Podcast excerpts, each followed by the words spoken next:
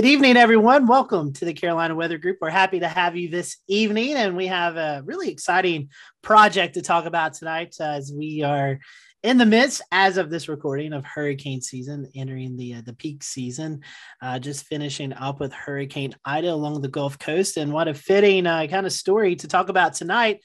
We have with us Chandler Pruitt and Robert Sots, who are students at Florida State University, who have come up with this new research project that they are working on, how the hurricane cone, we all see it from time to time on TV or on social media, and it kind of tells us where the track of the hurricane or tropical storm or potential tropical cyclone will be going. And so we're going to talk about that and how the uncertainty impacts hurricane risk perception. And so it's a really unique thing. We've all been talking about hurricanes and how we can better forecast them, how we honestly can better communicate the risk. And that's what we're going to be talking about tonight. So Chandler, Robert, welcome to the show. I know you guys have been with us before, but maybe for those who have not got the pleasure of seeing you or hearing you on the Carolina Weather Group, let's learn a little bit more about y'all before we get into kind of the topic tonight. So Chandler, introduce yourself to our listeners and our followers. Tell us a little bit about you. So hi, I'm Chandler Pruitt, and I am a meteorology and statistics double major at Florida State University. So I love both the weather and numbers. Yes, I'm crazy. But yeah, so I'm a meteorology and statistics double major. I love the weather a lot. I'm a part of the TV production weather, FSU Weather, which Robert will talk about as well. He's even bigger role in that group. I'm also a hurricane analyst for Risk Management Solutions. So I definitely crunch numbers a lot, especially right now at the peak of hurricane season. Yeah, Chandler's the numbers guy. So if you're looking for someone to help you balance that account out, go to Chandler. He'll help you out. And then he'll give you the forecast. So. Oh, he knows the stats. He knows the stats. Robert, how about you?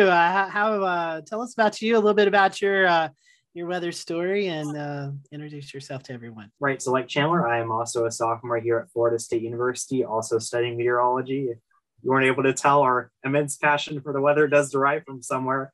I would say that my interest in communication, that sort of angle, also comes, as Chandler mentioned, from FSC Weather, which I'm honored to be a producer for that show, the Wednesday show. So if you do get a chance, just look us up on YouTube, FSC Weather, and watch everyone's show, but I would like it if you watch my show as well, the Wednesday show. I would also say that I've just had an interest in communications as well, just from coming from a weather background in Texas.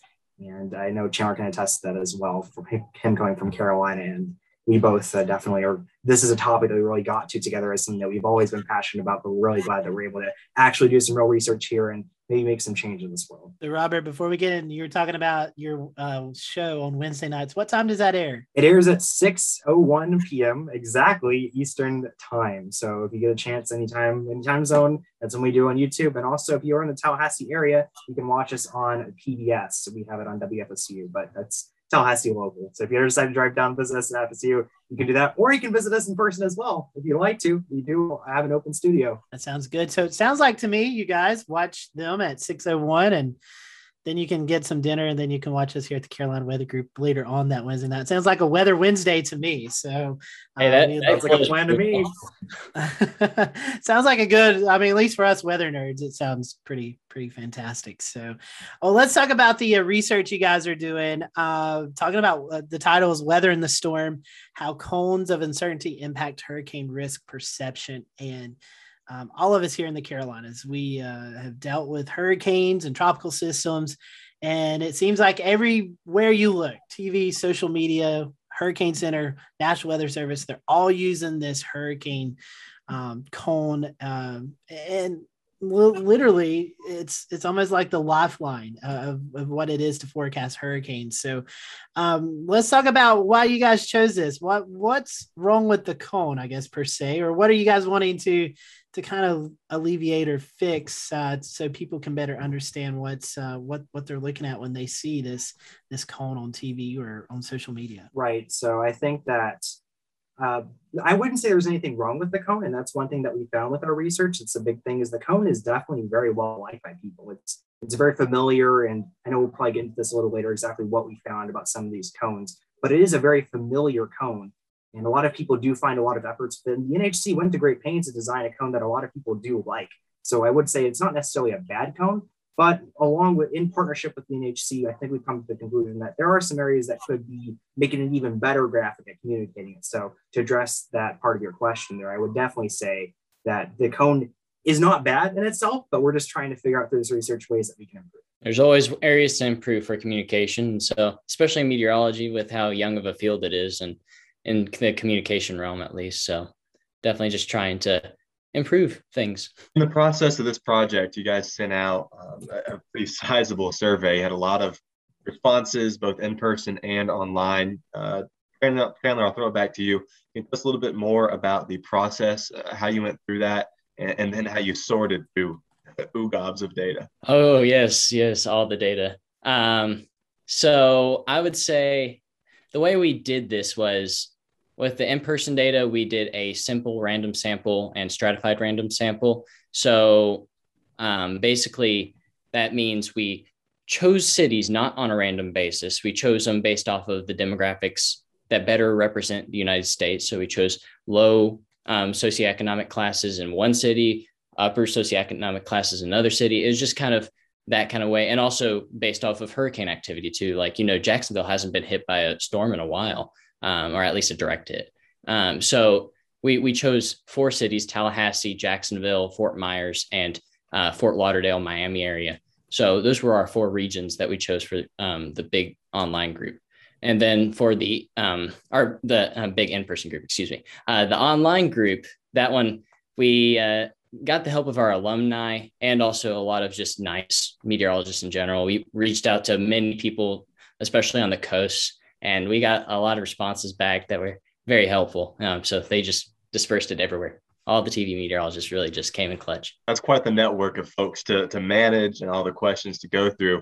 Robert, coming over to you, all of the questions. What were some of the questions that you asked folks in this survey? Right. So to understand how people actually view the cone and how they potentially view different modifications to it, we asked several sets of questions that basically just get at, what do they understand as the current purpose of the cone? We wanted to understand that as a big one. And what do they want in a new cone, or what do they prefer in a preparedness situation? So we had some ranked choice questions. We had some fill in the blank questions, but as a whole, all of our questions were mainly just getting those 2 points. What is the purpose and how do you prefer it? What was the demographics of this? I mean, Florida, the four cities you guys talked about, very diverse from young to old to all kinds of races and nationalities. So what was that breakdown in your demographics? Reading through some of your stuff, I mean, I found it fascinating, all the people you reached out to. Absolutely. We definitely had a similar demographic group to the United States, at least for our in-person group. So we had a majority white, you know, as far as race goes, but that's to reflect the United States. We had a really significant minority of African-American, Hispanic. So, and Hispanic definitely drew in from that South Florida region. So a lot of Cuban folk, a couple of Colombian, And then we had a few different groups as far as like economics are concerned. So we did talk to millionaires and we also talked to the homeless. And the way we did it was you just went to common areas, and you'll be surprised at how many places these kind of folks share. It's just, you know, all the random people that will walk by on the street just say, hey, you mind filling out a survey real quick? You guys have done an excellent job going through and collecting a sample from folks from North Carolina to Texas and even further out than that. A great mix of everyone who's going to be impacted by these forecasts.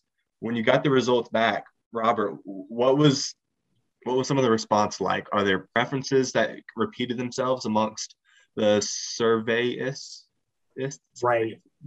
Oh, that's a great question. We definitely did see clear preferences, and that's one thing that both Chandler and I are excited about, because we like to see good data in a survey. And I would say two main things we took away. There are many things people like about the current cone. They like the way it's designed. They think it gives them a good amount of information, but something that they think is just a little bit missing in at least the current one cone, aside from the other graphics that there are, the agency includes in the package, the one cone that they have there, it's a little bit missing on the hazards component. And people want to understand not just where it's going to affect them, but how. That sort of almost kitchen table angle, if you will, there. how exactly how hard it is going to affect them. And that's, I would say, probably one of the biggest findings from our survey. I saw in looking through your draft paper that you had several different examples that you presented to people to find out what they thought in your survey.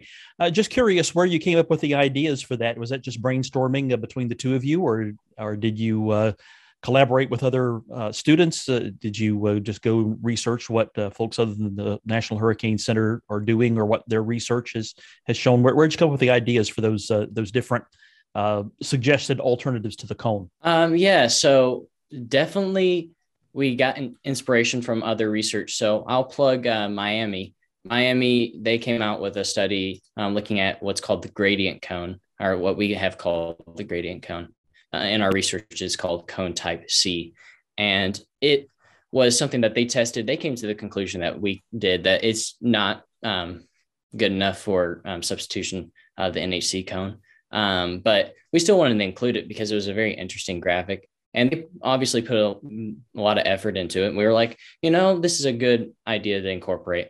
We also did two other cones that kind of mirror the Storm Prediction Center's graphics. So kind of took inspiration from them. And then the spaghetti cone, or the spaghetti model graphic, that one came from, you know, everybody sees that.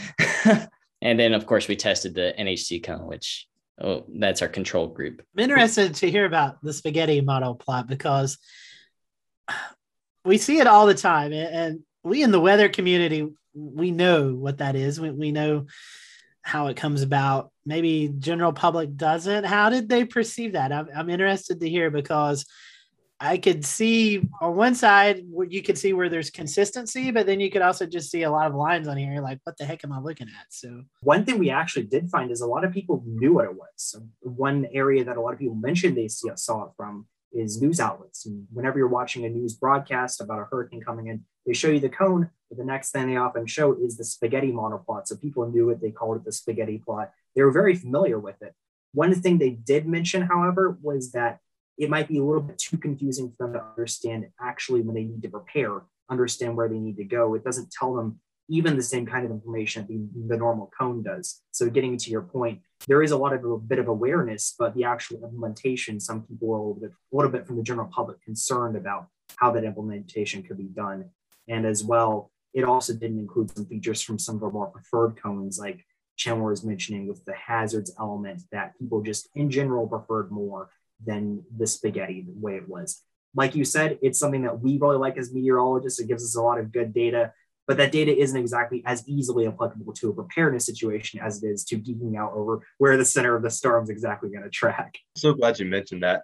This is just another one of the million reasons why this research is so important. But as a budding meteorologist, someone who's in school for this, I have not once looked at a spaghetti plot and thought, I wonder when this thing is going to make landfall. I wonder when it's going to affect this area. And that's so true. When the general public looks at that, there's so much missing information that a lot of meteorologists think we tend to fill that in our heads because we've seen the other models. We have that already tucked in. That's so important for communicating to the public who don't have those little nuggets of information tucked in from when they checked the 18Z run of the GFS a couple hours earlier. Chandler, I want to come back to you real quick. Something you mentioned a minute ago, the control group. I noticed as I was reading through your draft that you mentioned you tested the cone with and without the center line. What were the results of that like? I'll say that cone type A2, that is the one with the line, did do a more favorable job in the preference rating. So people did like the line. And, you know, that used to be the original cone. So people have even more familiarity to that one than the one that was updated just recently. And we included that because it is a toggle feature on the NHC's website. So even though the NHC said the track line is probably not best to be included, they still included it in their website just so that people can toggle it on and off. And we're like, well, we need to probably test the significance of that and see if people still are pretty attached to that. And we can see that they're pretty attached to it. There's one other graphic that they liked better, but we can get to that in a second. But they did have an attachment to the cone with the line. No need to put it off. Let's get right to it. That's the most interesting, the conclusion of all of this draft, all of this work. What did the people like? What was their favorite code. A good summary of what we've been talking about here, the one that people refer the most, it contains a lot of elements of the NHC cone. It contains those strength indicators, the timeline, and actually the cone shape like people like with the white background. But on the inland areas, it does have those hazard type areas. So it really gives the people that nice unity between the graphic that they really like. They do prefer the NHC cone in a lot of areas, but it gives them that information that they also may not necessarily receive on just the way it's displayed on news and on the NHC's website without the other graphics being included. It gives them a nice overview of everything going on, not just the track of the center, without making it too complicated. Part of that that I saw in one of the graphics was the categorical risk, introducing the categorical risk.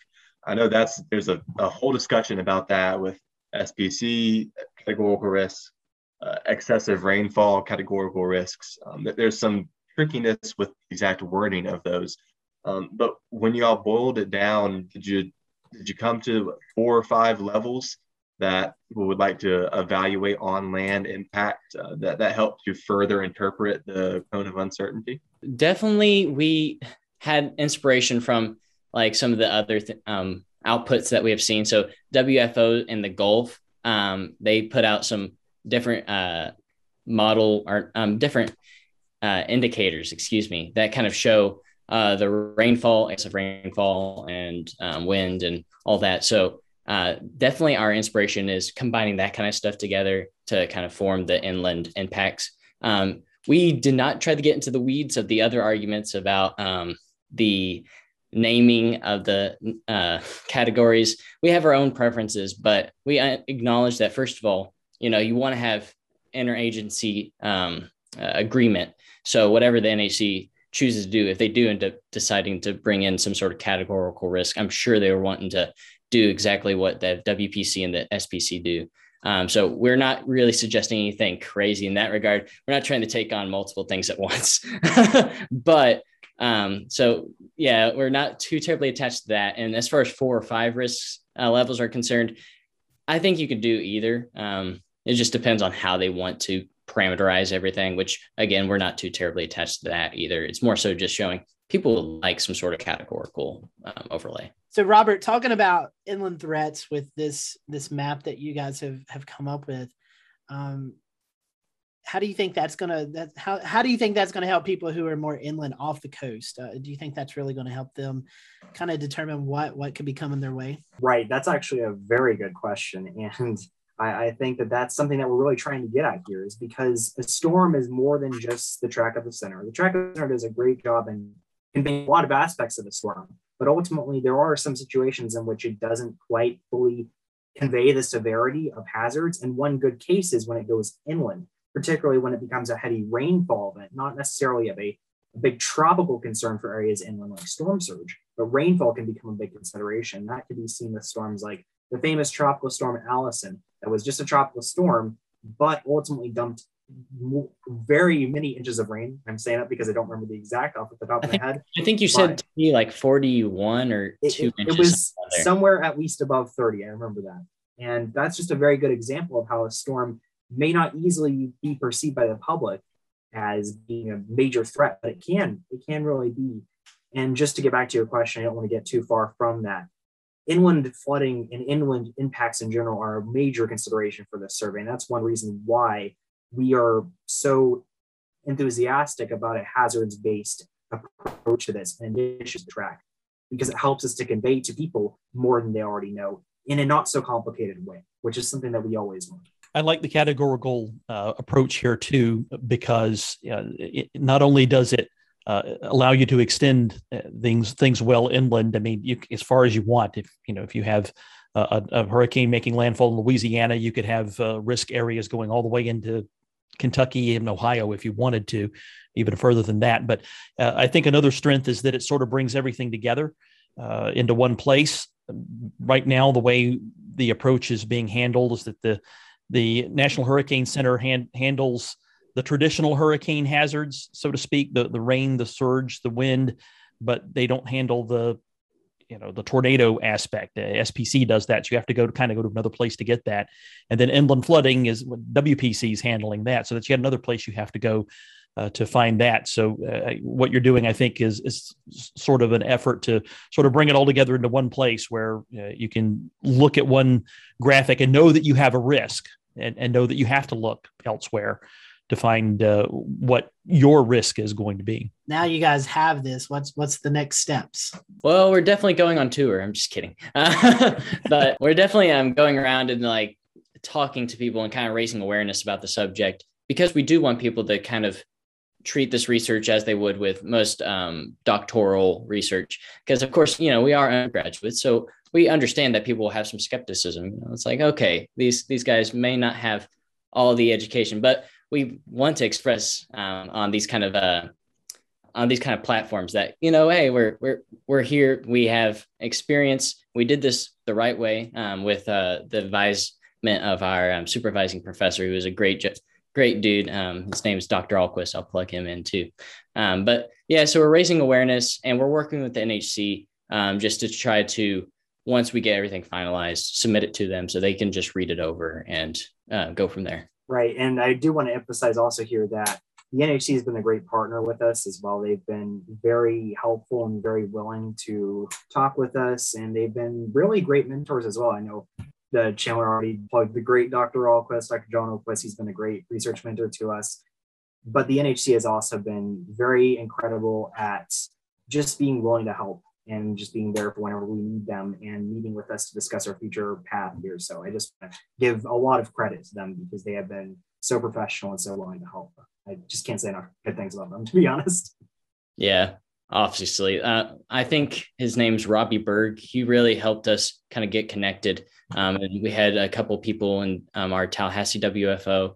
So Mark Wool and Jessica Few, they're great. And then Jessica Schauer was our other person. I just feel like shouting out their names because they really are awesome people and awesome people in general in the meteorology community. So just curious, what do the National Weather Service people, what do they think about the work you're doing? They've been very receptive to our work. They've definitely been willing to consider a lot of things that we've said. Obviously, we're still in the preliminary stages of talking with them, with actually looking towards a direction moving forward. So we haven't really been finalized in the direction moving forward with that, but we are in talks with them right now to consider what paths could be forward for the cone if we're looking at any sort of modifications and how our data can help them most. So we are still meeting with them. We're going to be doing some more meetings with them soon, but they are very willing to talk with us and discuss our findings. And I just consider that a very good attribute of the NOAA agency in general. Yeah, I'll add that we did present some of our research already to them, like our preliminary results, and they just said that it was a fantastic job. And so we definitely are encouraged by that, and we just want to continue to share it and try to, get attention towards that subject of trying to improve communication in a way that's very scientific and well thought out. Kudos to y'all. I mean, it's great job. I mean, I'm impressed. We appreciate Thank it. Thank you so much. Yeah, it's some really great and in-depth work here. I mean, when you sent me your draft paper and I went looking through it, I thought, okay, this is I'll skim through this in 10 minutes and it'll be 8-9 pages long, and it's like 35 pages or something. It's a lot of stuff that I'm like, whoa, this is really involved. Yeah, definitely our apologies on that part. When I was compiling it, we actually had a doc where it was 40 pages, and I was making the decision to do double columns, but then it was still 26, and I'm like, It's totally all right. Research papers need to be the length they need to be, rather than what you think they should be. Guys, we appreciate it. Anything that that we've have failed to talk about or mention that you guys want to kind of throw out there before we wrap up everything? I think I have one thing, and it's just another topic that I don't think we got around to, but we kind of hinted at it. So on the original National Hurricane Center's graphic, they do a job of indicating risk in a more implied way using the watches and warnings aspect. And there has been previous research that's come out about watches and warnings, and we don't have to get all the way into detail, but there's some communication there in that regard as well. People confusing the words watch and warning. Robert has a good story about that he can share here in a second. But so just confusing those terms, we solved that in our data as well, kind of reinforces other research, which gave me comfort that we were doing something right. But so just seeing that, maybe that aspect also could be modified, or replaced, in this case, with a risk category system. The watches and warnings are excellent products issued by the NHC and the WFOs. The watches and warnings of hurricanes, tropical storms, and storm surge, obviously for other events as well, but we're focusing on the tropical aspect here. And they do a really good job of forecasting, as we've seen with this system. The one area which Chandler has just said there, but sort of the thing that we found in our survey is that the graphical depiction of watches and warnings is kind of the biggest, to say, speed bump, if you will, with the actual perception of it. The EIS implementation, all the other implementations of the watches and warnings are very well done, and definitely kudos to all the agencies involved for getting those out in a timely manner and getting people informed. But the graphical depiction has a few deficiencies just on the nature that some people perceive that to be hazards-based indication when ultimately it's just set there as the watches and warnings that they've issued. It's not supposed to be this sort of SPC type thing that we put in our cones. But some people kind of imply it to be that, and the fact that it doesn't have an inland extent does ultimately just, because it's on the coast, as I'm sure you all know, it does confuse some people as to the hazards, and that's why we've suggested having a hazard-based implementation just to alleviate any confusion that there is there. I think it's fantastic research you all are doing, and we look forward to hearing more about it. Guys, if you wouldn't mind, or if you don't mind, I'm sure if new comings come out, you will be putting them out on social media. So if that is the case, how can our followers and listeners follow you all? My Twitter handle is Chan Weatherman. So it's pretty catchy. You can just look up my name, Chandler Pruitt, if you also want to just do that. That's probably the main way. I'm usually always on Twitter. I also use Twitter as well. The hallmark of a meteorologist or a student meteorologist, if you will.